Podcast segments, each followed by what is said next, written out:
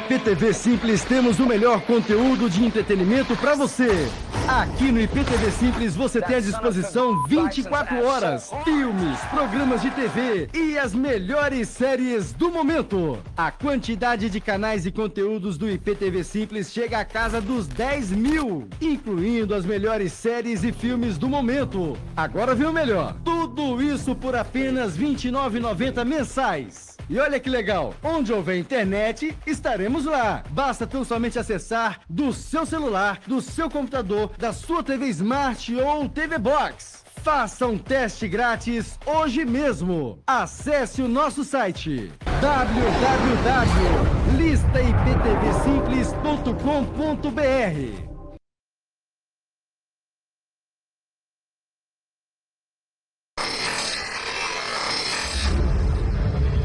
passado da Terra é um mistério que levou 4,5 bilhões de anos para ser formado. A Terra é um planeta incrivelmente dinâmico. Está sempre mudando. Ao longo de milhões, até mesmo bilhões de anos, nem a reconheceríamos. Como a Terra se transformou e por quê? Por milênios, buscamos respostas em seus cânions, desertos, vulcões e fendas. Mas a chave para desvendar a incrível história da Terra pode estar enterrada num lugar ainda mais surpreendente dentro de cada um de nós. Muitas características do nosso corpo remontam a uma época em que a Terra era muito diferente de hoje em dia. Do formato dos ossos às peculiaridades do comportamento humano, os vestígios estão em nós. A história da vida na Terra está literalmente escrita em nosso corpo. Está escrita nas formas dos nossos braços, pernas e até do ouvido. Na origem dos arrepios e soluços. Nos nossos pressentimentos e medos mais profundos. Nosso corpo guarda um registro quase infinito de mistérios que apenas estamos começando a desvendar. Escondidos em nossos ossos e cérebros estão os vestígios da surpreendente história de como a Terra fez o homem.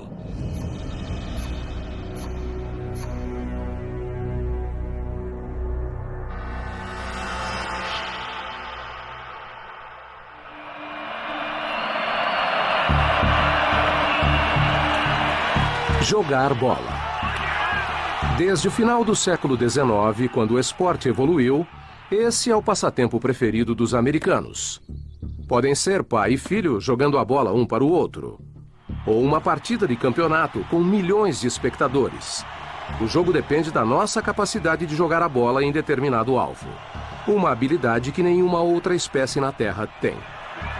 Nós jogamos bola muito bem. Pense na sua própria experiência. Pense no arremessador de beisebol. A precisão ao lançar a bola é algo muito impressionante. O antropólogo Benjamin Campbell acredita que o arremesso preciso conecta nosso corpo ao passado pré-histórico. Quando vemos um quarterback jogar a bola pelo campo, essa é uma ação bem antiga.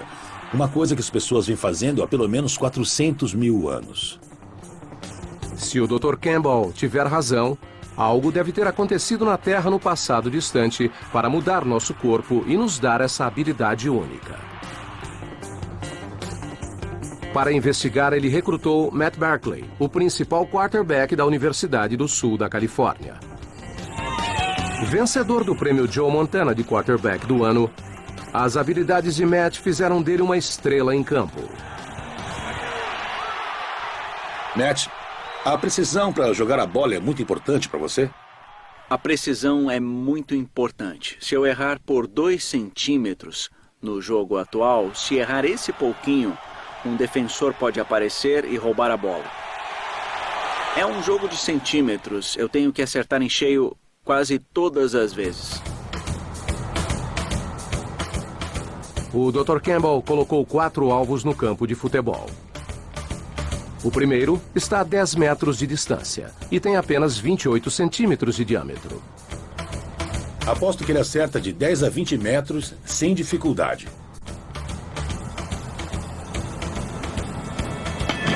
O primeiro alvo não é um grande desafio. Mas o segundo alvo tem o dobro da distância, 20 metros. O segundo alvo é atingido, mas a 30 metros será mais desafiador. Preveja um pouco de dificuldade em 30 metros. É bem difícil acertar uma bola a essa distância.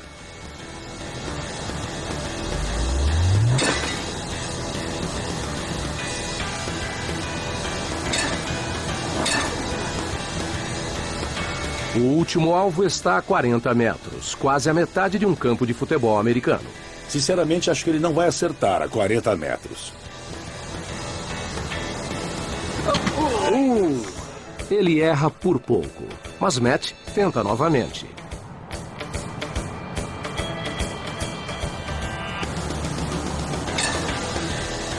A 10 metros eu tinha 100% de certeza. É um lance fácil. A 40 foi um pouco mais difícil, tive que tentar de novo. Mesmo assim, Matt conseguiu ajustar o lance e acertar o alvo a 40 metros de distância, com uma habilidade exclusivamente humana. Aquilo seria um touchdown. Parece simples, mas um bom lance requer a coordenação precisa de ossos e articulações, impulso com a força exata e liberação no momento certo. Tudo com pouca margem de erro. Mas apesar da complexidade, todo ser humano pode acertar alvos até certo ponto. Para o Dr. Campbell, há algo de antigo nesse movimento. Podemos dizer que jogar uma bola não é tão diferente de atirar uma lança. Atirar lanças é uma coisa que as pessoas vêm fazendo há pelo menos uns 400 mil anos. Esta simples ação é resultado de um ponto crucial na história da Terra. Milhões de anos atrás. 2,6 milhões de anos atrás, a Terra passava por mudanças. À medida que os continentes se deslocavam para o hemisfério norte, as correntes marinhas mudavam de curso e o clima se alterava. Por milhões de anos, o planeta ficou preso em uma grande era do gelo. As eras do gelo foram muito difíceis para nossos ancestrais. E não foi muito tranquilo, foi muito turbulento. Eu nem imagino como era para os primeiros humanos serem obrigados a lidar com as condições da era do gelo naquele momento específico. Mas para os primeiros ancestrais humanos na África, o gelo não era o problema. O frio, a neve e o gelo não eram um problema para eles. O problema era a seca. Os incêndios florestais, essas coisas, porque a maior parte da água do planeta estava presa nas calotas de gelo. Desertos surgiram, lagos secaram, a paisagem se queimou e a comida desapareceu. Nossos ancestrais tiveram que se tornar caçadores melhores. Enquanto outras espécies usam a mandíbula e as garras para atacar, os seres humanos tiveram que se adaptar, caçando de longe. Podemos imaginar que devia ser muito mais eficaz ficar a seis metros de distância e apenas atirar uma lança nos animais. Eles corriam bem menos perigo assim. Observando alguém como o Matt e pensando nele no contexto da nossa própria evolução, ele seria um excelente caçador. Hoje, nem duvidamos que possamos atingir um alvo, mas somos a única espécie de primata que faz isso.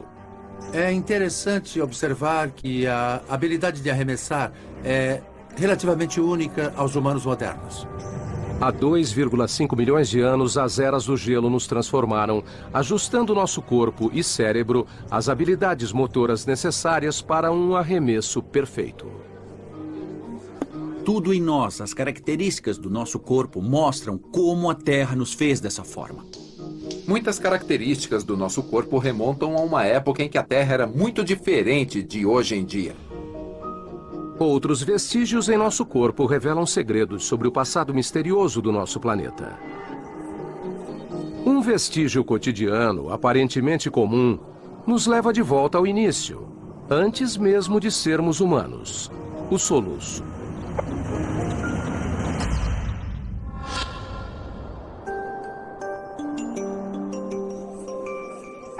O soluço é uma das coisas malucas que nós temos. Soluçar é tão natural que fazemos isso antes mesmo de nascer, talvez para praticar a respiração no útero. Quando soluçamos, existe um espasmo dos músculos que nos fazem inspirar e há um som de batida que vem da válvula das nossas vias aéreas se fechando. O som característico do soluço é feito pela epiglote, um tecido na garganta que atua como uma válvula para interromper a entrada de ar. Mas de onde vem esse reflexo? Não há nenhuma boa razão em humanos normais para ver um reflexo como esse. Isso acontece em alguns peixes primitivos que respiram ar. Isso também acontece com os girinos. Parte do tempo eles respiram ar e parte do tempo respiram água. Quando eles inalam água, precisam fechar a passagem para os pulmões. O soluço é uma ligação que temos com outras espécies e com um período único na Terra. Um período em que nossos ancestrais respiravam ar e água, quando nós éramos peixes. Há muito tempo, quando nossos ancestrais eram peixes, eles precisavam da capacidade de soluçar para sobreviver. Eles evoluíram em humanos, mas nós ainda temos um remanescente dessa capacidade. 400 milhões de anos atrás. A Terra era bem diferente de como a conhecemos. Naquele tempo, a Terra era um lugar muito diferente dos dias de hoje. Havia duas massas de terra naquela época. Uma era a Euroamérica, composta pela América do Norte, partes da Europa e Groenlândia. E uma grande massa de terra ao sul, composta pelos outros continentes. O resto do planeta era coberto por um vasto oceano. A Terra era o planeta da água. Por bilhões de anos, a vida existia na água, enquanto a Terra era estéril. A Terra, há mais de 400 milhões de anos, era marrom, desolada, arenosa, lamacenta. Mas tudo isso mudaria. Quando as plantas fizeram a transição para a Terra, de repente ela ficou verde. Invertebrados, aranhas, escorpiões, centopeias começaram a colonizar a Terra. Quando as plantas e insetos invadiram as terras, nossos ancestrais peixes também fizeram essa transição. Mas, para isso, precisavam respirar ar e água. O soluço é um resquício da mudança da antiga vida na água para a vida na terra. Mas há outro vestígio em nosso corpo que nos liga à vida daquela época. Você está na academia, fazendo um dos exercícios mais simples. Com os ossos e músculos de seus braços, pulsos e ombros, você se levanta como uma alavanca, usando o próprio peso corporal como resistência. Em outras palavras, você faz uma flexão. Mas o que essa simples ação revela sobre a história da Terra? O paleontólogo Ted Daschler acredita ter descoberto a resposta na ilha Ellesmere, um lugar congelado e desolado no Ártico canadense. É um lugar muito remoto e hostil. É um lugar muito perigoso. Da terra congelada antiga, Daschler desenterrou um tesouro evolutivo. Um antigo peixe apelidado Tiktaalik. Mas há algo extraordinário nesse peixe. Ele tem armas primitivas. Foi muito emocionante porque estávamos vendo algo que ninguém nunca tinha visto. Vimos detalhes do que parece ser um ombro, um cotovelo e até um pulso. O Tiktaalik estava intimamente relacionado aos nossos ancestrais diretos. Hoje, todo animal com membros, inclusive nós, ainda tem alguma versão do esqueleto primitivo visto em Tiktaalik. A asa de um morcego tem o mesmo desenho dos nossos membros, mas o morcego usa esses ossos para voar, enquanto nós usamos os braços de forma bem diferente. Quando você vai na academia e faz um exercício, está usando os mesmos ossos que o Tiktaalik tinha. Praticamente seguimos o mesmo projeto que foi criado há milhões de anos. Há 370 milhões de anos, a ilha Ellesmere era muito diferente. Na verdade, não ficava longe do Equador. A massa de terra, que agora é a América do Norte, estava ligada à Groenlândia e à Europa e tinha rios e terrenos alagados próximos a eles. O Tiktaalik viveu nesses rios antigos. E fazer uma flexão é como conseguir se elevar para sair da água e ir para a terra. Da vida na água à vida na terra. Foi assim que uma época de transição nos deu a capacidade de soluçar e fazer flexões. E nosso corpo ainda tem muitos vestígios estranhos desse antigo mundo aquático. Os genes que formam as mãos quando estamos no ventre são quase idênticos aos genes que formam as barbatanas nos peixes. Os fluidos do ouvido interno responsáveis por nosso equilíbrio são como as cavidades que ajudam a truta a se orientar nos rios. E as dores nos joelhos se devem ao fato de reaproveitarmos antigos membros de peixes para andar sobre duas pernas. A migração da água para a terra moldou nossos destinos. Mas não era a última vez que a Terra se transformaria.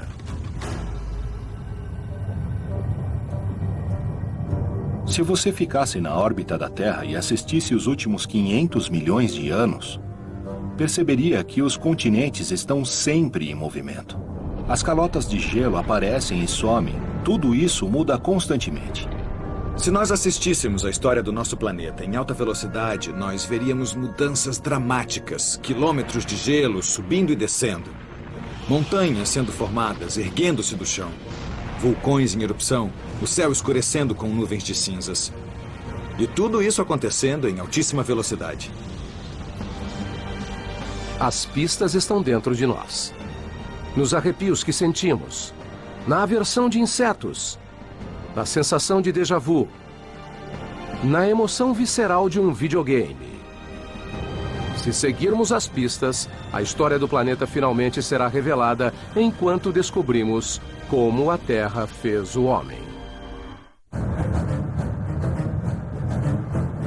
A Terra.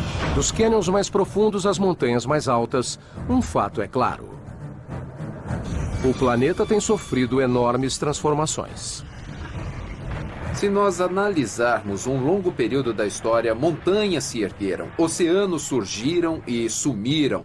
A Terra, em escalas de tempo geológicas, é um lugar dinâmico e vivo. E há vestígios do passado violento da Terra, escondidos em um lugar surpreendente.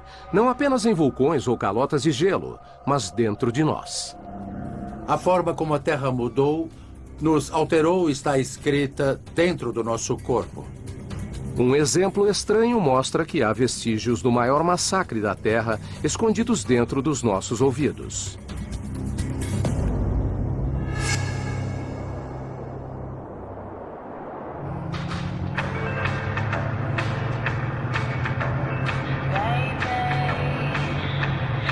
Você está dirigindo pela estrada ouvindo sua música preferida no rádio.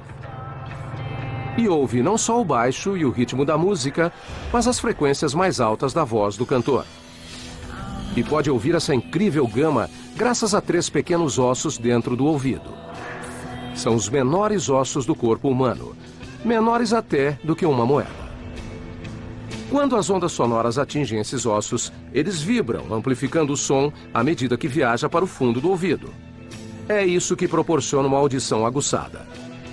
Mas a origem desses três ossos os conecta a uma era diferente. Uma época em que criaturas estranhas habitavam a Terra. Há uma série de criaturas bizarras que existiam antigamente. E algumas nós nem sequer sabemos como eram. 260 milhões de anos atrás. Muito antes dos seres humanos até dos dinossauros. O supercontinente Pangeia era dominado por répteis primitivos. Répteis como o de Metrodonte. Com dentes afiados e uma longa vela nas cotas, ele parecia um dinossauro, mas tinha muito mais em comum conosco do que com um tiranossauro.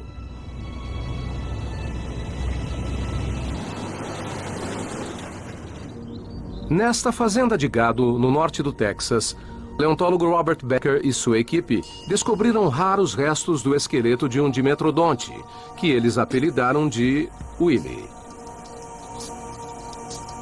Ele é muito mais bonito do que eu jamais sonhei encontrar aqui.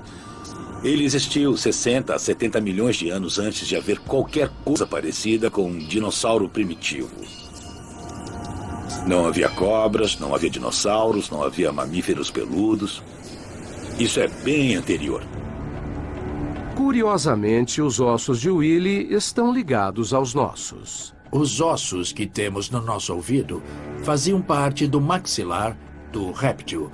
E quando os mamíferos evoluíram, esses ossos viraram estes que nós temos no ouvido interno. Mas há outra coisa enterrada aqui que é muito mais reveladora e assustadora sobre o terrível passado da Terra. Ah! Ah! Você tem que ver isso. Isso é inspirador. Te deixa de queixo caído. Esse rancho no Texas não é apenas o túmulo de Willie. No solo encontra-se uma evidência do maior apocalipse na história da vida na Terra. Numa área a 30 metros de altura, houve uma extinção em massa. De repente, eles se foram. Foi a primeira extinção em massa em terra. Isso é uma cena de crime. Eu vou tomar cuidado.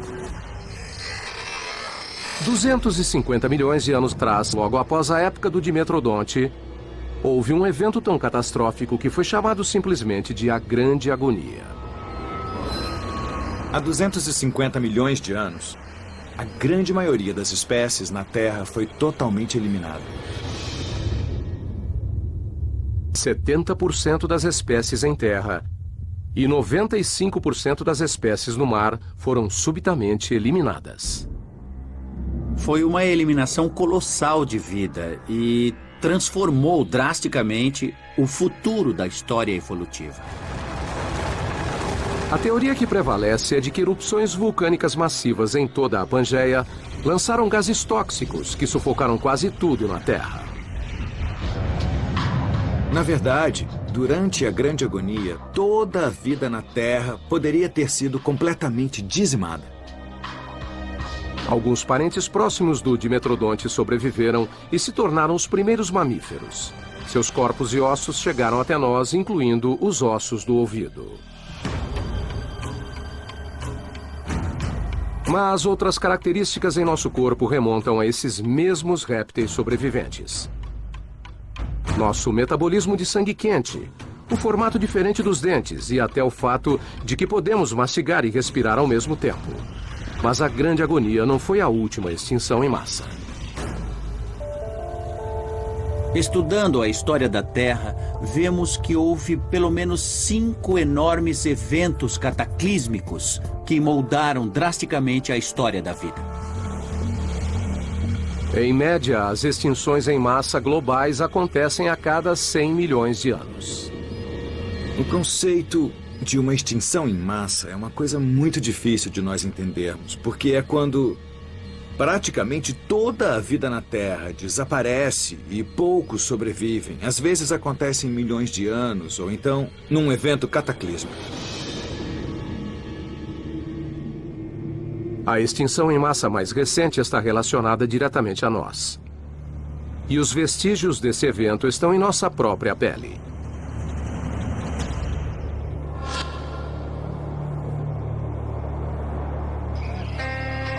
Uma das coisas que a evolução nos deixou de herança é o fato de termos arrepios.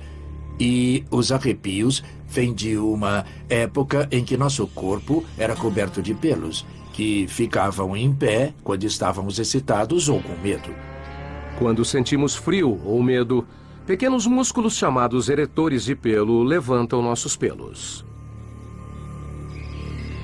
O reflexo prendia o calor na pelagem, fazendo-nos parecer maiores para os predadores. Não somos mais peludos como nossos ancestrais, mas o reflexo permanece.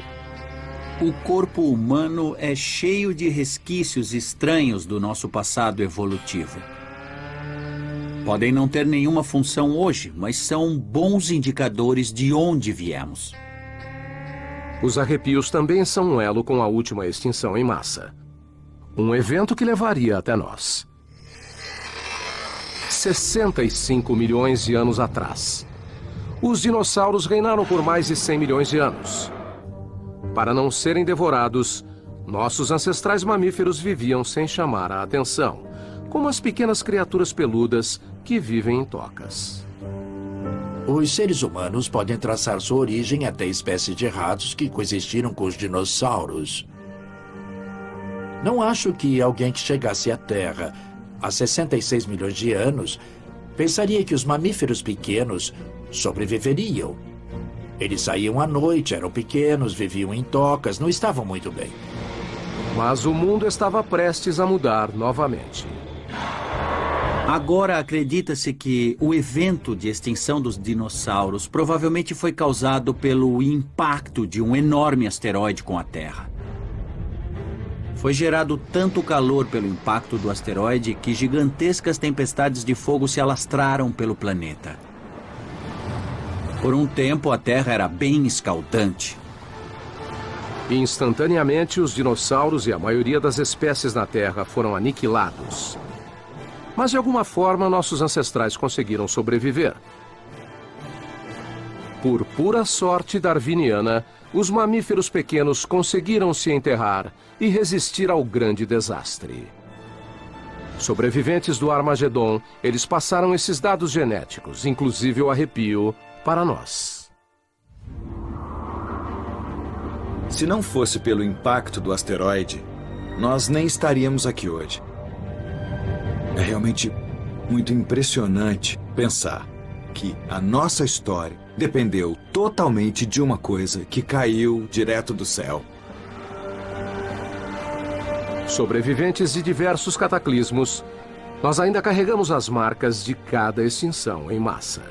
Analisando a história, vemos uma cadeia de acidentes, chances de sobrevivência e vários quase acidentes, quase catástrofes chegando até nós, felizes sobreviventes. Mas mudanças ainda maiores nos aguardavam. Se você já acordou com um espasmo ou pensou ter visto um rosto nas nuvens, é porque fomos moldados pelos predadores mais perigosos da Terra. Da colisão dos supercontinentes. As cinco extinções em massa apocalípticas. Algumas características da nossa anatomia foram definidas por um planeta em transformação. Mas a jornada evolutiva de minúsculos mamíferos aos seres humanos atuais deixaria sua marca de forma bem estranha.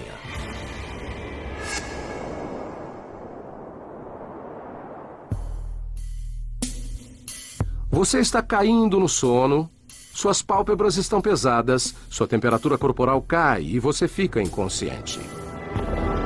Então, de repente, um espasmo súbito sacode seu corpo e você acorda. Se você já dormiu e acordou de repente sentindo um espasmo, isso é mioclonia. Costuma acontecer no início do sono, não quando estamos profundamente adormecidos. E acordamos com um espasmo. Quando dormimos, os músculos começam a relaxar, mas o cérebro interpreta esse relaxamento como uma sensação de queda e contrai os músculos para nos manter na posição vertical. A ironia desta sensação de queda é que as pessoas dormem em camas gigantes, camas king size, onde há pouca ou nenhuma chance de cair. Então, por que acordamos com essa sensação de queda? A resposta não está em nosso mundo moderno, mas no local em que dormíamos milhões de anos atrás. Esse vestígio parece ser consistente com a ideia de que, no ambiente ancestral, não dormimos no chão. Passamos milhões de anos dormindo em árvores, como os primatas. 15 milhões de anos atrás, os mamíferos evoluíram em inúmeras espécies, incluindo os primatas. Uma enorme floresta tropical cobre a África e nossos ancestrais primatas não dormiam no chão, mas nas árvores dessa floresta. A mioclonia nos impede de cair no chão enquanto estamos dormindo. Mas não é só a queda que pode nos matar. Imagine que é de noite e você cai no chão com um baque, alertando todos os predadores da sua presença. Não só a queda seria fatal, mas imagine se você se machucasse. Não poderia escapar dos predadores. Vivíamos em árvores para evitar predadores. Evidências arqueológicas confirmam esse fato perturbador. Nem sempre estivemos no topo da cadeia alimentar. Nós é que estávamos no cardápio. Descobrimos que muitos ossos de humanos de hominídeos eram devorados e mastigados, eram abertos até chegar ao tutano. Os nossos ancestrais viviam ao lado de uma grande variedade de animais que haviam se adaptado por milhões de anos para virarem assassinos ferozes. Estavam sempre correndo o risco de serem comidos por tigres, leões e várias outras criaturas que poderiam nos atacar e nos devorar. Naquela época, a Terra era um lugar perigoso. Nós não éramos os caçadores, mas a caça. E essa terra predatória deixou sua marca de forma estranha.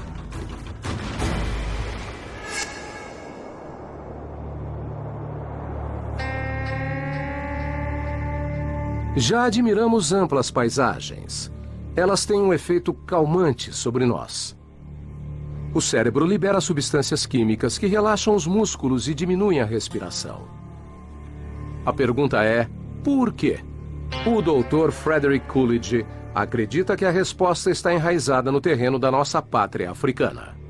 Há uma possibilidade de que a própria paisagem da África ainda esteja impressa em nossa mente. Para testar a teoria, ele convidou os participantes a analisar cuidadosamente fotografias de quatro paisagens diferentes, para ver qual é a mais relaxante. As opções: um deserto arrebatador, uma mata fechada, colinas com árvores e uma montanha coberta de neve.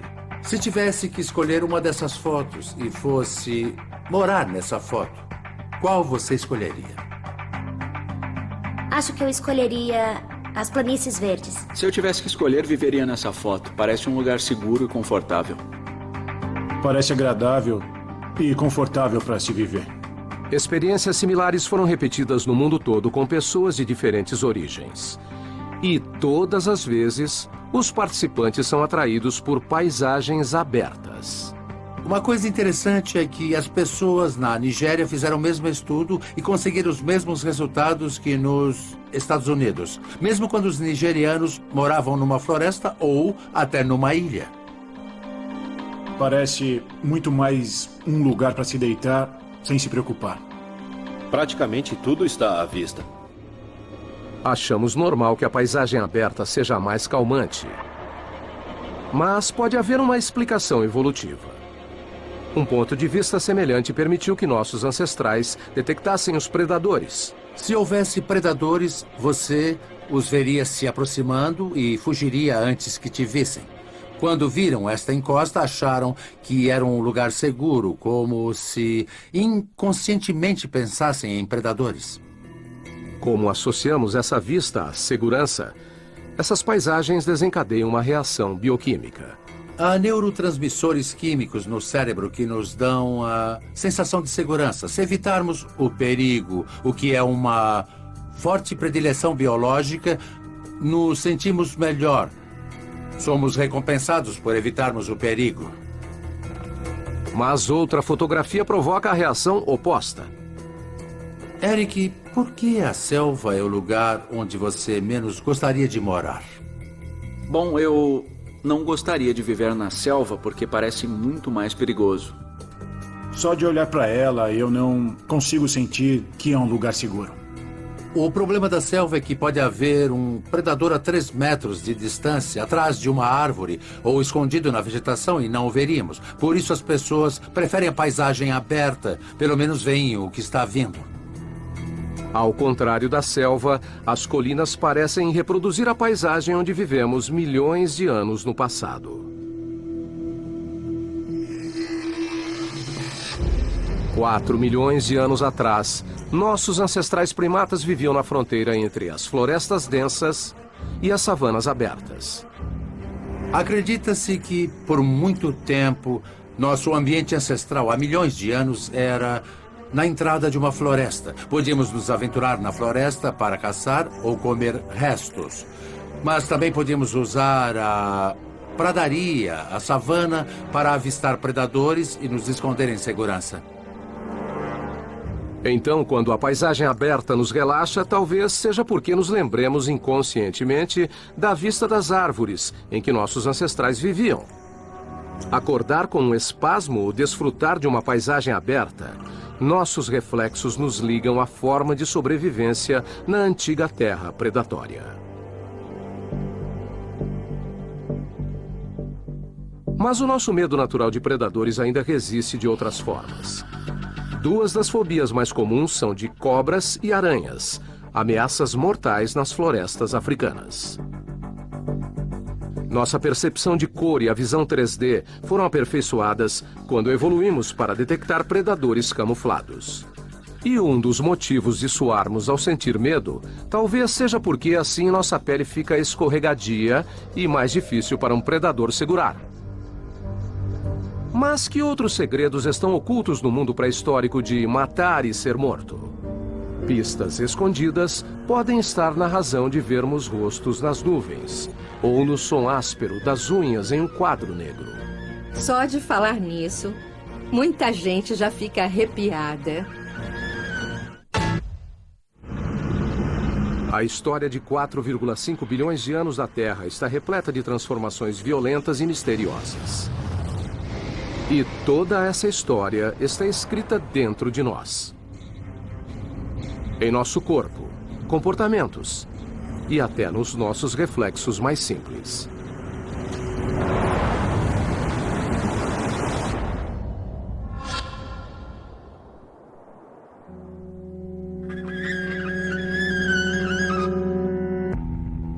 Um som arrepiante. Não podemos deixar de reagir ao som agudo das unhas em um quadro negro. Mas por quê? Quando penso nesse som, eu fico arrepiada.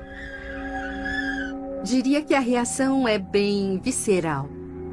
A doutora Lynn Halpern decidiu investigar por que esse som provoca uma reação tão universal.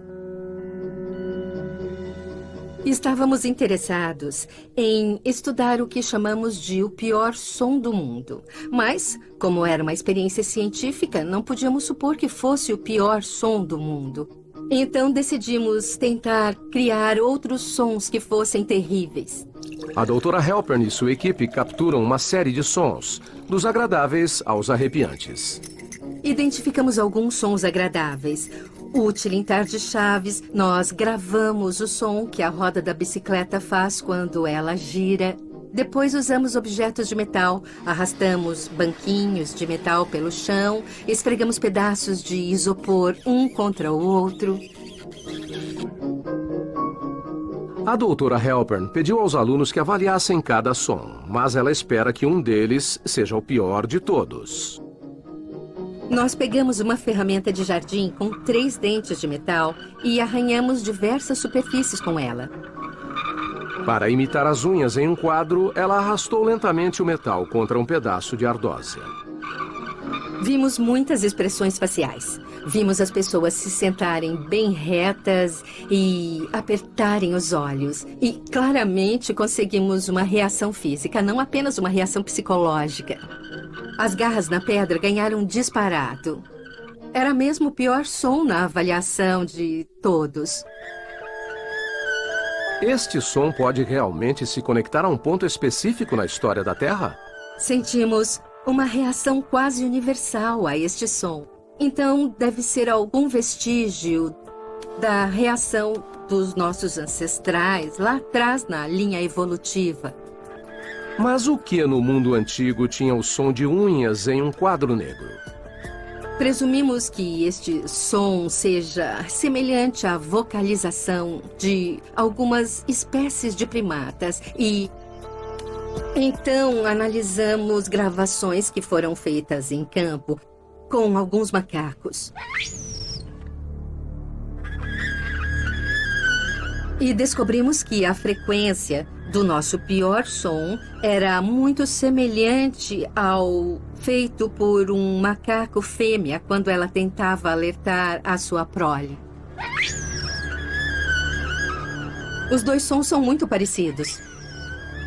Ao analisar as frequências dos sons, a doutora Halpern ficou surpresa ao descobrir que não era a frequência aguda que provocava a reação. O fenômeno está relacionado à parte do espectro que tem frequências mais baixas e acontece que ele é o mesmo espectro da fala humana. Esses sons nos conectam a um momento crítico na história terrestre. 4 milhões de anos atrás, no coração da África, nossos ancestrais viviam na entrada da floresta. Durante o dia, andavam sobre duas patas por toda a savana. Mas quando a noite caía, retornavam para as árvores. É preciso lembrar que, no passado evolutivo, quando anoitecia, ficava totalmente escuro. Uma noite nublada, sem lua, era um breu completo. A escuridão total. O único sentido que usavam era a audição e só se podia alertar sobre o perigo através do som. Por milhões de anos fomos perseguidos na escuridão por predadores mortais. E em resposta, podemos ter usado gritos de alerta penetrantes para avisar sobre o perigo.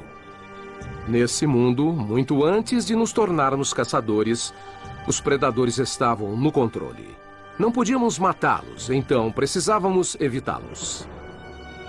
Sem dúvida, nossos ancestrais viviam num mundo cheio de predadores. Ursos, cães selvagens, felinos, serpentes, aranhas. Havia várias formas de ser morto. Muitas vezes pensamos que somos uma espécie superior. Mas nem sempre estivemos no topo da cadeia alimentar.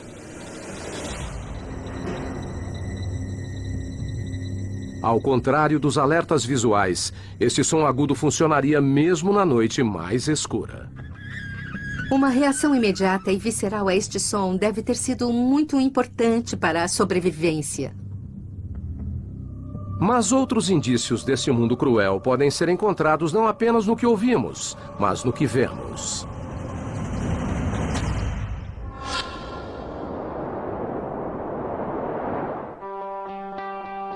Todos já olhamos para as nuvens e vimos rostos. No caos de formas ondulantes, nossa mente traça o esboço de um queixo, um nariz, uma cabeça. Nossa mente pode transformar uma tomada elétrica simples, ou a frente de um carro, na imagem de um rosto. Ver rostos em padrões aleatórios é chamado de pareidolia e está profundamente embutido em nossa mente. Assim como o som de unhas em um quadro negro, a pareidolia é uma ligação com o nosso passado predatório. Ao reconhecer um rosto rapidamente, você poderia ver os olhos de um predador que invadisse seu ambiente. É crucial ver um predador logo para sobreviver. Para saber a que velocidade o cérebro reage aos rostos, a doutora Nushine Radikan colocou os voluntários em um sofisticado scanner de cérebro e apresentou-lhes uma série de imagens. Algumas de rostos e outras de objetos comuns que se parecem com rostos. Vimos que objetos que se parecem com rostos ativam uma parte do cérebro que é importante para o reconhecimento facial. Como aconteceria com o rosto real? Ou seja, reconhece como se fosse um rosto real. Em apenas 170 milésimos de segundo, duas vezes mais rápido que um piscar de olho, nosso cérebro percebe esses objetos como rostos, antes mesmo de nos conscientizarmos disso. É um sinal bem rápido. Então você vê rostos sem ter que pensar nisso. Eles aparecem na sua frente. Há pouca dúvida de que vemos rostos para detectar outros membros da nossa própria espécie, como uma criança reconhece o rosto da mãe. Mas a reação rápida estudada pela doutora Radikan sugere que há também uma estratégia de sobrevivência em andamento. Se um predador estivesse por perto, você teria que vê-lo muito rápido. E eu acho que é por isso que evoluímos para ver rostos tão rápido. Por que vemos rostos até quando não estão lá? Talvez na escuridão e no caos do nosso antigo ambiente, fosse melhor prevenir do que remediar. Em nossa antiga terra natal, precisávamos estudar a paisagem constantemente em busca de algo que pudesse nos atacar. O centro de medo do nosso cérebro está sempre em alerta, monitorando cada fluxo de entrada sensorial em busca de sinais de perigo, o tempo todo. É melhor para o cérebro ver um rosto onde não há um rosto que não ver o rosto onde há um rosto. Então, quem sobreviveu estava preparado para detectar rostos. É um reflexo que permanece até hoje. Em 2004, um sanduíche de queijo grelhado, supostamente com o rosto da Virgem Maria, foi leiloado por 28 mil dólares. E em 1956, as notas canadenses precisaram ser trocadas porque as pessoas acreditavam que viam o rosto do diabo no cabelo da rainha Elizabeth. O mundo dos predadores moldou nossos comportamentos mais profundos. Mas nem sempre fomos à caça. Sempre que corremos ou sentimos um impulso agressivo, é porque estamos ligados a uma época em que a Terra nos transformou de caça em caçadores.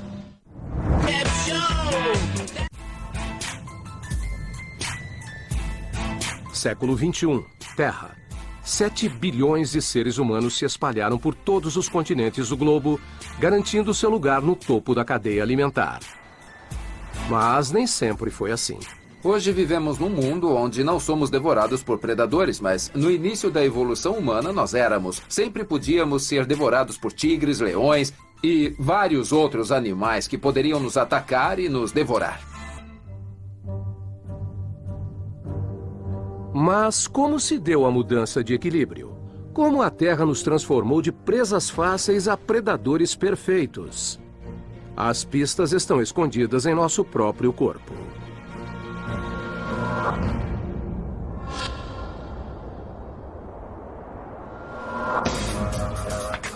Se você já correu por um campo de futebol ou em uma esteira, é porque o seu corpo é adaptado para correr.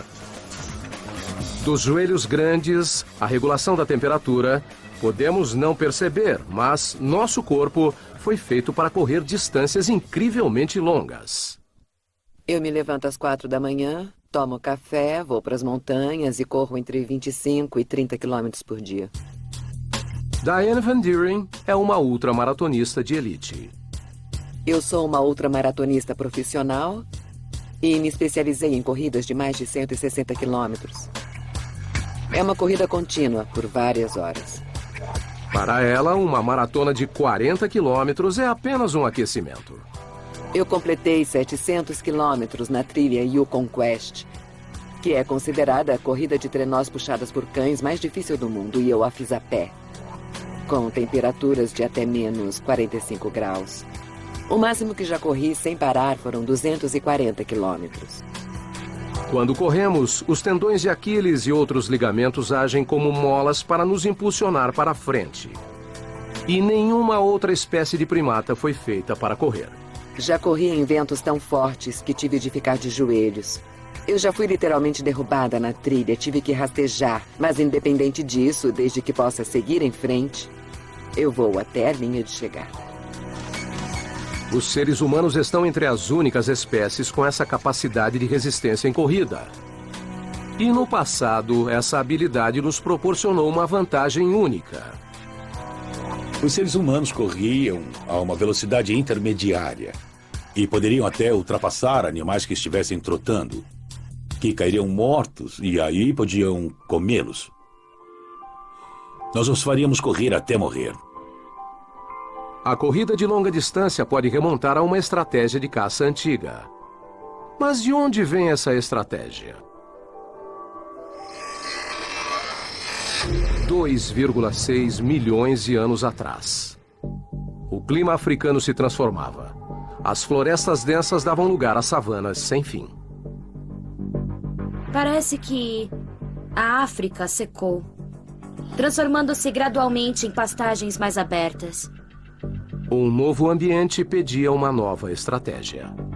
Era um ambiente novo, com concorrência nova, com clima novo e ameaças novas. Enfrentaram uma gama de pressões adaptativas e tiveram que mudar para sobreviver. Embora nem todos possam correr as distâncias incríveis que Diane percorre, o apelo de concluir uma maratona sugere que ainda há algo profundamente enraizado nesse movimento. Um eco da vida nas savanas pré-históricas.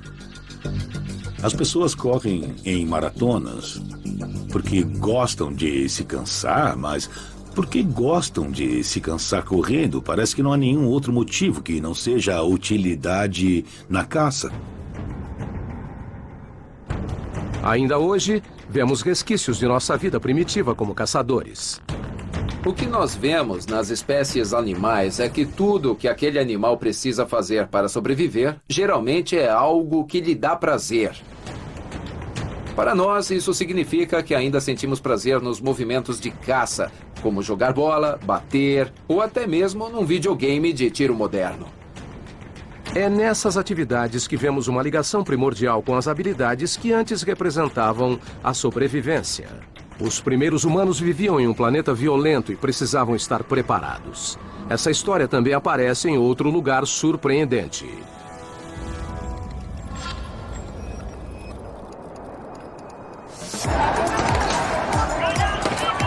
A agressão. Por mais amigáveis que sejamos, todos temos o impulso da raiva. E dentro de cada um de nós está a capacidade de transformar essa raiva em violência. Em algum lugar no fundo de nosso ser, todos temos um lado sombrio. E o antropólogo Brian Hare, da Universidade Duke, quer solucionar um mistério. A questão central que eu gostaria de responder é: por que nós temos um lado sombrio? Ele acredita que a resposta possa ser encontrada em uma reserva natural na África ao analisar nossos primos evolutivos. Todo mundo está familiarizado com os chimpanzés. Mas eis a surpresa: há duas espécies de chimpanzé. E muitos não sabem disso. A outra espécie se chama bonobo. E os bonobos são espécies únicas. Os babuínos, os chimpanzés, os gorilas e nós. Todos os primatas, quando pressionados, estão dispostos a lutar fisicamente por recursos para sobreviver. Todos, exceto os bonobos. O que os humanos e os chimpanzés têm em comum é que temos um lado mais sombrio. Os bonobos não têm esse lado mais sombrio. Eles não se matam. Mas por que os bonobos não são violentos? O Dr. Hare descreve um experimento simples. Nós colocamos comida numa sala que um bonobo tem acesso. Mas tem uma porta e atrás da porta tem outro bonobo. O bonobo deve tomar uma decisão: ficar com a comida ou dividi-la. E o que vemos nesse vídeo e que surpreendeu até a mim é que os bonobos abrem a porta e deixam um amigo comer junto. Quando estamos em uma situação de sobrevivência, podemos compartilhar ou lutar. E os bonobos vivem em paz, compartilhando seus recursos. Eles parecem ser altruístas e incapazes de serem violentos. Por que nós temos o lado sombrio enquanto os bonobos não têm? O Dr. Hare acredita que um rio na África tem a resposta. O rio Congo é o segundo maior rio do mundo, perde apenas para o Amazonas. Ele meio que faz um ponto de interrogação pelo continente. O rio Congo. Com 4.800 quilômetros de comprimento e até 13 quilômetros de largura e pelo menos um milhão de anos. Um milhão de anos atrás, esse rio era apenas uma barreira. No lado norte estavam os chimpanzés e os humanos primitivos, no lado sul, os bonobos. O rio Congo separa a terra dos chimpanzés da terra dos bonobos. Os bonobos não sabiam nadar e não conseguiram atravessar um rio enorme como o Congo, que virou uma barreira separando as espécies que evoluíram em florestas separadas. As eras do gelo destruíram os alimentos disponíveis na nossa pátria africana. E diante da catástrofe, os bonobos ficaram isolados, sem concorrência. Então, sobreviveram com a partilha. Mas no lado norte do rio, os primeiros humanos, chimpanzés e outros primatas lutavam pela sobrevivência. Assim, nossos impulsos mais profundos de agressão e violência podem remontar a um tempo em que vivíamos no lado errado do rio. Depressa! Qualquer tipo de característica geográfica que separe duas populações pode criar uma divisão genética nessas duas populações. Isso acontece com rios, ilhas, geleiras e até mesmo uma cadeia de montanhas pode separar duas populações diferentes e fazê-las evoluir totalmente separadas. De inúmeras formas, ainda estamos profundamente enraizados em nossa pátria pré-histórica africana. Tem um lugar no mundo mais que qualquer outro, que é o berço da humanidade e que nos fez como somos hoje. Esse lugar é a África. A surpreendente influência da geografia africana antiga resiste de outras formas. Nossas unhas eram garras que foram achatadas para que pudéssemos subir nas árvores das florestas africanas. E nossa capacidade de andar sobre duas pernas começou quando elas secaram e tivemos que andar para ir de árvore em árvore. Mas mudanças ainda maiores nos aguardavam. Nos últimos milhões de anos da nossa evolução, a Terra remodelou e reestruturou aquilo que nos torna verdadeiramente únicos: o cérebro. E um vestígio é o fato de a Terra ter nos deixado com a estranha sensação de déjà vu. Com o IPTV Simples, você tem acesso a todos os canais de TV, inclusive canais de documentários como o Discovery Channel, além de vários outros canais. Pagando apenas R$ 29,90 mensal, você ganha um pacote com vários filmes e séries, mais de 23 mil conteúdos para você assistir na Smart TV, celular, TV Box e até mesmo no computador. Na descrição do vídeo tem o link para o site oficial do IPTV Simples. Ao clicar aqui, você faz um teste de duas horas gratuito. Após finalizar o teste e comprovar a qualidade do IPTV, poderá fazer o pagamento por boleto, cartão ou transferência bancária. O processo de instalação é muito simples. É apenas necessário a instalação do nosso aplicativo em seu dispositivo. IPTV Simples, simplesmente o melhor.